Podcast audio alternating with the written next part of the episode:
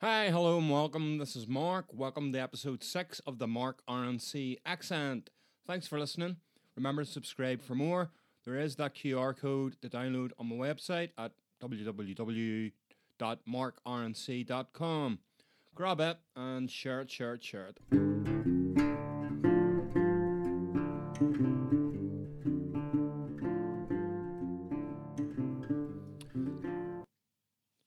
Just to start off this week, I'd like to thank a few people who have been avidly listening, especially some great feedback that I've had from Danny, um, one of my work colleagues who recently devoured all five episodes in one go. So thanks for that, buddy. Appreciate the feedback as well, and from Rick and many, many, many, many others.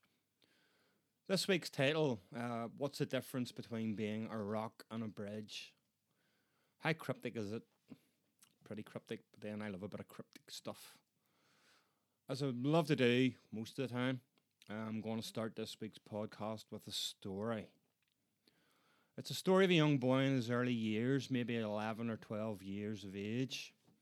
And his life hadn't been really that great up to that stage. As a bit of background, the boy had been born in Belfast at the end of 1960s. It was a massive change for worldwide. It saw the first moon landing it saw the birth of a real civil rights movement that had encompassed the world. And in Northern Ireland, that had a massive effect. And it eventually saw the start of what became known as the Troubles.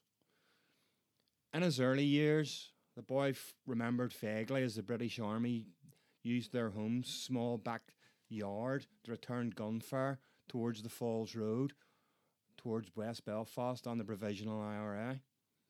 He remembers moving home deeper into South Belfast to get away from that area. Moved two, maybe three times. He remembers moving out of Belfast for a fresh start several years later into Lisburn, which was 18 miles away. These were newly built houses. He remembers that they smelt funny. He remembers the night the police and the army kicked the doors in of their home and arrested his father for membership of a loyalist paramilitary group and being an alleged bomb maker. He remembers visiting his father in prison for four or five years. Back to him being 11 or 12. His dad had been released from prison recently, and times were pretty hard. Though his parents seemed to manage to be able to drink, they argued and they smoked an awful lot. So he spent most of his time going to the local library, and he went several times a week because he was able to loan six books per time as per the rules. The rules didn't apply to one week per time, so he realised quite quickly that if he loaned six books and he got through them in three days, which he did very, very easily, that he'd go back and get more. So the librarians got to know him pretty well. That he liked. Books became his escape. He could hide in his room, he was safe within his womb.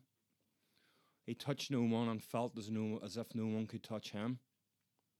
As he got older, this shield of protection camouflaged itself, but it was always there. He was quick to make assessments of situations and people, always trusting the safety of being a rock and the safety of being an island. You may guess from those words where this is going. He was given a radio as a present one Christmas. Strangely, it looked a bit like what was. It was a Formula One racing car.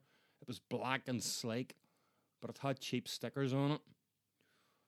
He was given a set of headphones, those sort of rip off ones that you picked up from the corner shop that had orange foam, like the real Sony Walkman ones. And at that time, music was discovered. There was Prince and the Revolution, the Smiths, there was so much more because this was the 80s and music was phenomenal. Then one night he discovered a Simon and Garfunkel track. I'm a rock. Because of copyright, I can't play it. I'm going to just read. I have my books and my poetry to protect me. I'm shielded in my armour, hiding in my room, safe within my room. I touch no one and no one touches me. I am a rock, I am an island, and the rock feels no pain, and an island never cries. It was like a bolt from the blue for the boy, a realization of the world around him, and a desire to change and be change. At that time, his friends were getting sucked deep into paramilitary groups.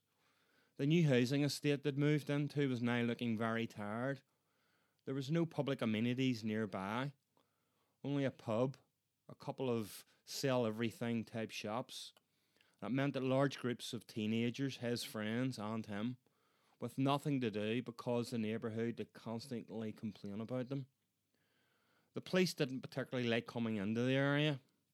They'd been attacked several times by the group and other people, and only two entrances to the place made it quite dangerous to come in. If one entrance was blocked, there'd only one way out.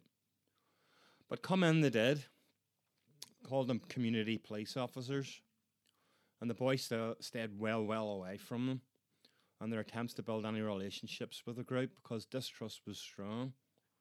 His fathers told him, Don't go near these guys, they're just trying to get information. So he did what he was told. The group itself was becoming militant, attacking homes of those who weren't Protestant, forcing them out of the area. When they couldn't get near the homes, they targeted their cars, setting them alight with petrol. They used catapults to put ball bearings through their windows. And the years were edging towards the mid 1980s. It wasn't a very nice time for the boy. It would have been so easy to get assimilated into this social void. There was nothing else to do. Fears and bigotry were passed down from parents, his own parents, friends of par- parents' friends. And the friends' hatred of Catholics seemed to be unavoidable. It seemed to be the right thing to do. But he wanted nothing from his parents or from his friends, especially these things. His reading had made him different from those around him in many ways. He had read so many books. He was a history sponge.